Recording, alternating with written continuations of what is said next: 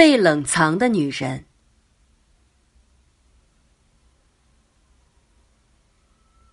凌晨两点，刚下夜班的我推着破了车胎的自行车往家赶。一辆黑色的轿车从我身旁缓缓驶过，以为是过路的，不料车突然就在我面前停下了。车窗摇下，一个冰冷的声音说：“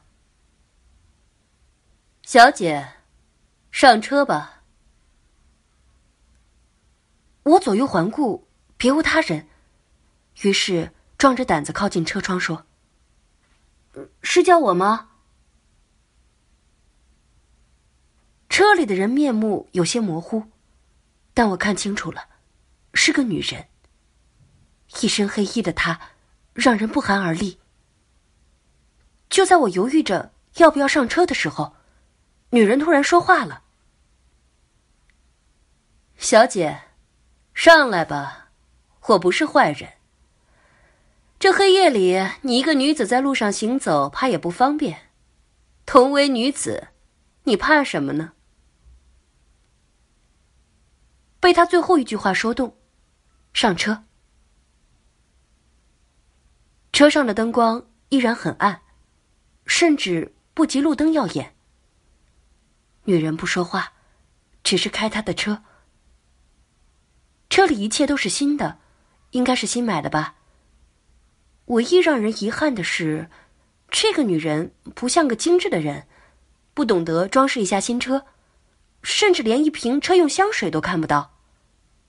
他的车里始终弥漫着一股泥土的味儿，甚至我还嗅出了些许腐朽的味道。这个念头在脑子里闪过的时候，我吓了一大跳，用手不断的掐自己的胳膊，以安慰自己。显然，女子从后视镜里看到了我的一切动作，她突然说话了，声音依然冰冷。你是新来水产车间实习的大学生吧？你怎么知道啊？你的身上有一股海腥味儿。哦，对不起啊，弄脏你的新车了。女人没再接我的话，只是开她的车，真是一个奇怪的女人。第二天。到了车间以后，我跟几个工友说起了昨晚的奇遇。小美开玩笑的说：“哎，这种女人啊，非常急道，说不定是夜里寂寞到街上寻情郎的呢。”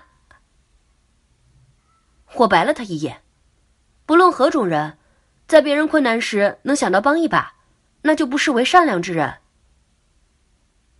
小美不同意我的说法，正要反驳，看了看我。却突然噤声了，我的背突然被人轻轻拍了一下，惊讶转身，竟是车间主任老吴。老吴疑惑的看着我们，然后一脸严肃的问：“上班时间不工作，瞎聊什么呢？”老吴在水产车间工作了不下二十年，他的脸。苍老的如同这个车间的年龄，一直莫名其妙的单身。大家对他的为人议论纷纷，人缘极差。特别喜欢出其不意的从背后拍人，就跟幽灵一般。不知为什么，每次被他拍到，我都有种极不舒服的感觉。啊，下班的时候突然接到通知，又要加班。超负荷劳动之后，又是凌晨了，实在心累，心想还是打车走吧。出乎意料的，招来的车不是别个，还是那辆黑色的轿车，开车的依然是一脸肃然的黑衣女人，只是这次她比昨天要热情了些，甚至声音少了些冰冷。小姐。上车吧。怎么又是你啊？路过而已。怎么好意思每天坐你的车呢？同为女子，你怕什么呢？他的声音依然很淡，还是那句话。我再次上了车，虽说心情依然忐忑，但至少没了那份陌生感。甚至在车里，我还跟黑衣女人聊起了天儿。女人说她叫沉香。接着她问我：“为什么要到水产车间工作？仅仅因为专业如此吗？”哦，不全是。我喜欢拿着刀吧，把活生生的鱼虾宰杀掉，然后把它们拼成美丽的拼盘，冻成干花。极美，哈哈哈哈哈哈！我的回答让沉香再次放声大笑。看来你是个大胆的姑娘啊，喜欢冒险吗？嗯，如果这也算大胆的话，那我承认我喜欢冒险，只可惜。没有时间出去转转。如果你真喜欢冒险的话，不必走太远。你们车间的冷库，就是一个最好的冒险大营区。啊？冷库里应该有冰柜吧？那可是藏宝的地方。不信，从明天起，你仔细找找。挨个冷柜找。沉香的话让我心里发痒。再回到车间，看着一盘盘拼好的鱼虾，整齐的被放进冷柜里冷藏，我心里仿佛着了魔一样，总感觉这冷柜里还应该藏着别的东西。于是，趁中午换班的时候，我挨个打开冰柜。一点点找，一点点查，总共十八台冰柜，我一口气查了一大半毫无所获。啊，终于累了，泄气，心里暗笑：这个沉香真会捉弄人啊！进来换班的小美见我满头汗，立即就笑了：“哈哈，干什么呢？累成这样，这可是冷藏区。”小心汗水滴成冰，冻在脸上成了粉饼。小美的话突然就提醒了我，我再次打开一个冰柜，将拼盘全部取出，然后仔细的查看冰柜底部。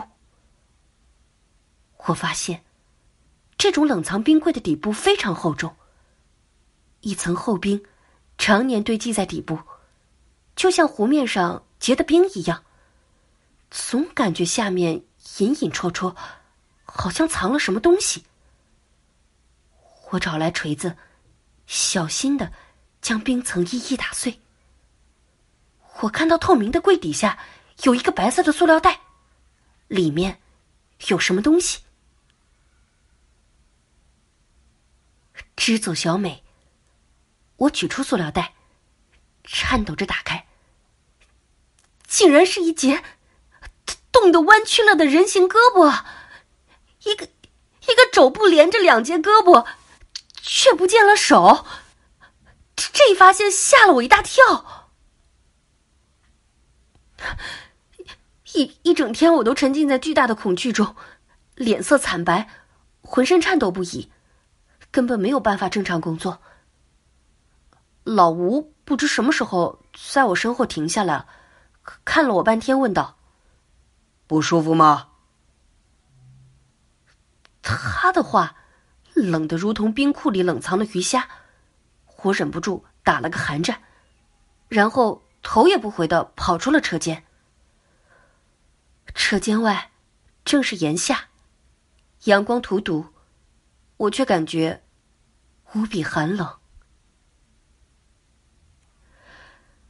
那截人形胳膊，像一只符咒附上我的身体一般，总是在我眼前晃，晃，晃得我忍不住想吐。忍着这份难受，我一个人在街上漫无目的的走着。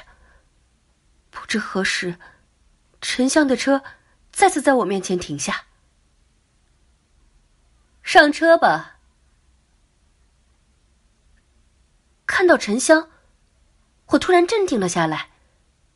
这个女人绝不简单。于是，我上车，大着胆子问：“你，你到底是谁啊？为什么知道车间里有东西？有东西？有什么东西啊？难道你有什么发现不成？”沉香的问号比我还要多。于是我一一讲给他听。最后问。你你到底是谁啊？是人是鬼啊？沉香没有直接回答我的问题，只是突然流泪了。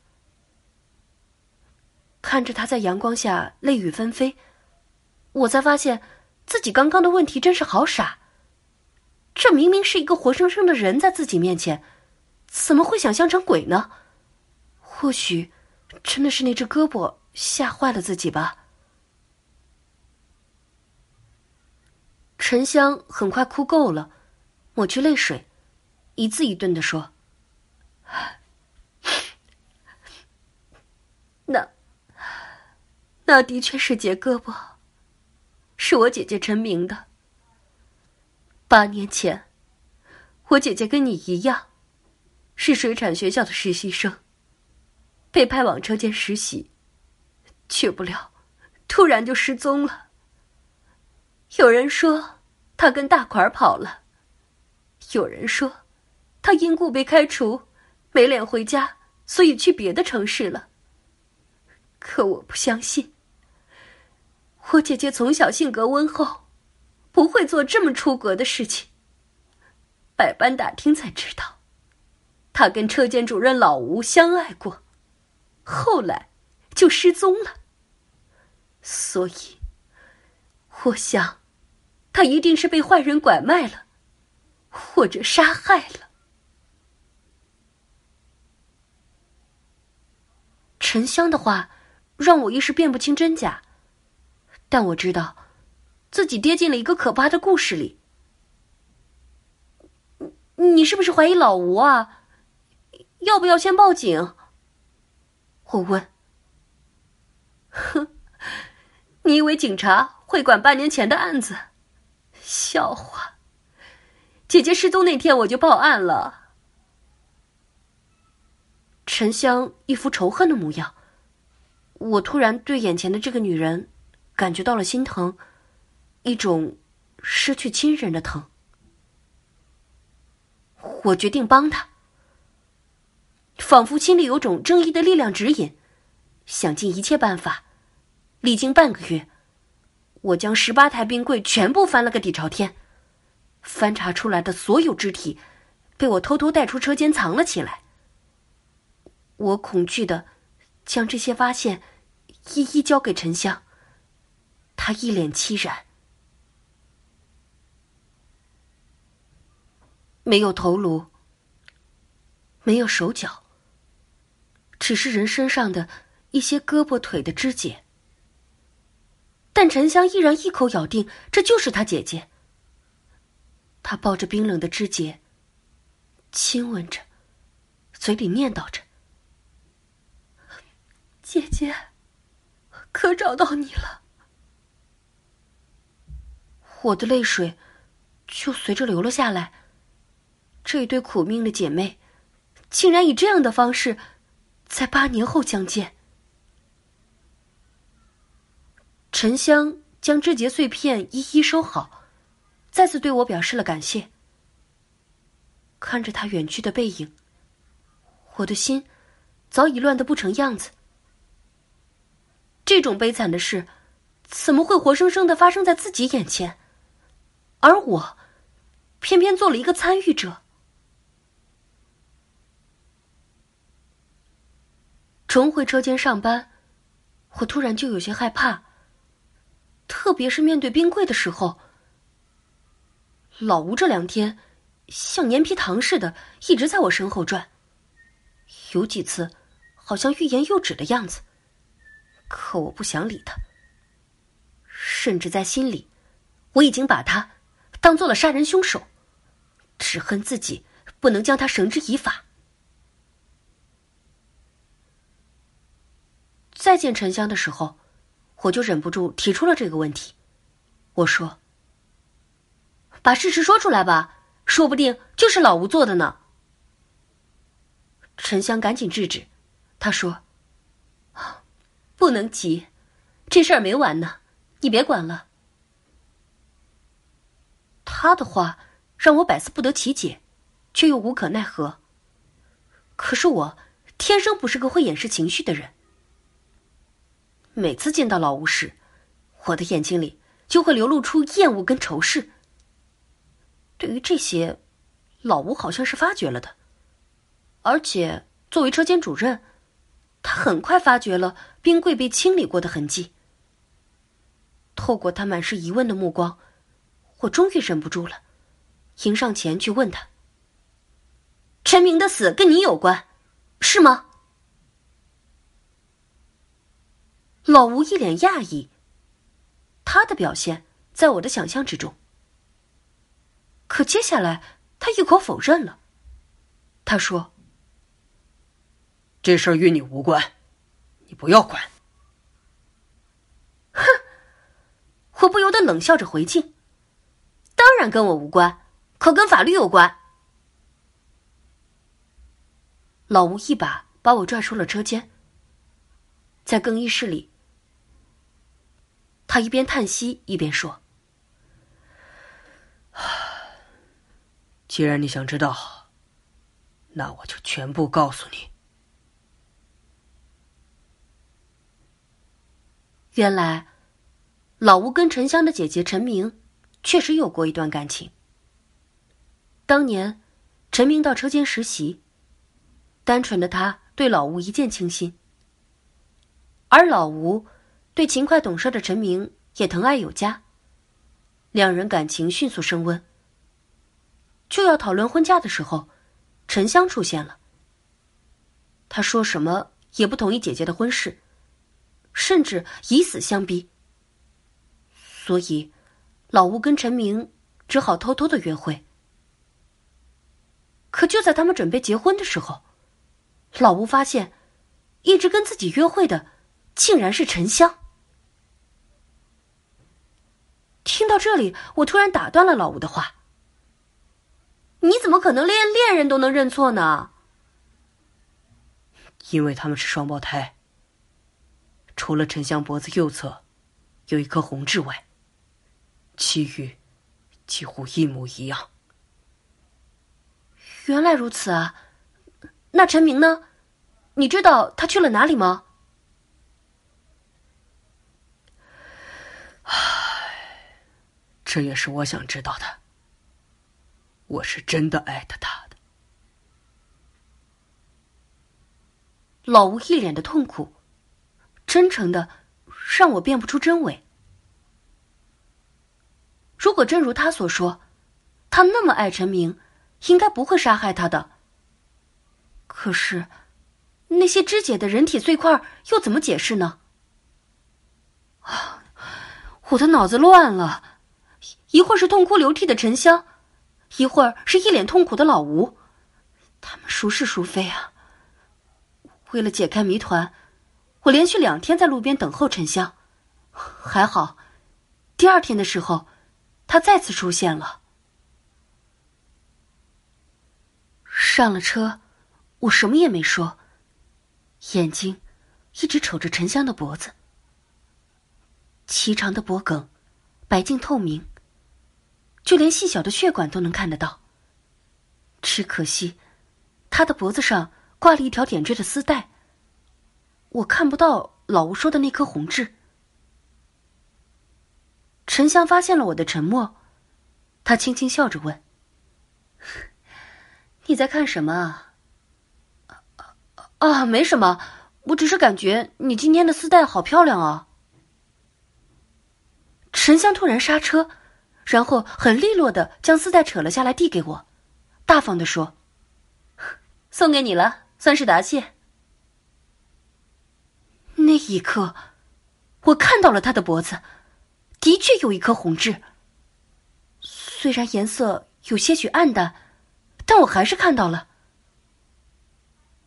沉香不会杀害自己的姐姐。老吴对陈明又一往情深。那陈明到底死在谁的手上呢？正想着，手机突然响了。小美约我逛街，仿佛抓到了救命稻草，我在路边下了车，同时将手机的录音打开，然后轻轻的把它放到车座的缝隙里。半个月后，沉香主动找我，这也是我期望的。上了车，跟他朋友般的闲聊，不说任何关于沉香的事。然后，从车缝里取出手机，告别，下车。录音很清楚，我听到了两个人的对话。沉香，老吴，沉香，你终于出现了，是你把他杀了。我是失手。无可奈何。我早就怀疑，陈明的失踪跟你有关。你利用了你们长相上的相似，扮作你姐姐，混入车间，将芝姐的尸首放进冰柜，然后又利用无数个善良的学生，让他们帮你取出你在冰柜里暗藏的罪证，然后一一消灭。你聪明，却残忍。我的残忍，全是因为你。自首吧，沉香。不可能。可你要记得，我爱陈明，我会说出一切替他伸冤的。他们的争执还在继续。可我无论如何也听不下去了，将录音收好，毅然走进了公安局。警察将录音仔细听完，迅速传唤陈香跟老吴。面对录音，还有我和老吴的两个人证，陈香再次落泪了，她哭着叫了一声：“ 我可怜的妹妹呀！”那一声“妹妹”叫的，叫的我跟老吴同时诧异。据他的供述，自己叫陈明，死去的是沉香。因为当年沉香反对老吴跟自己恋爱，所以他跟妹妹争执起来。没想到失手将妹妹打死了。出于害怕，他将尸首肢解。然后带进车间冷库，分别存放于冰柜里。按照水产厂的惯例，冰柜每十年就要更换新的。所以他怕事情败露，便想出了找单纯的实习生帮自己将肢解的尸首一点点找出来，带走，以便消灭证据。按他以前的想法，一般的实习生遇上这种事。都会害怕的躲开。他没想到，最后被利用的我，竟然在车上放了手机录了音。更没想到，老吴也一直在追查这件事。听到这儿，我跟老吴同时想到了一个问题，那就是陈明脖子上的红痣。只见他淡淡一笑，用手一抹，红痣瞬间就没了。这是个懂得细节的女人。可惜她太残忍。老吴的想法应该跟我是一样的。我看到他的目光里除了惋惜，更多的是恐惧。陈明被逮捕后，只说了一句话：“我的残忍，全是因为你。”我知道，这是为爱偏执的他对老吴说的。可惜晚了。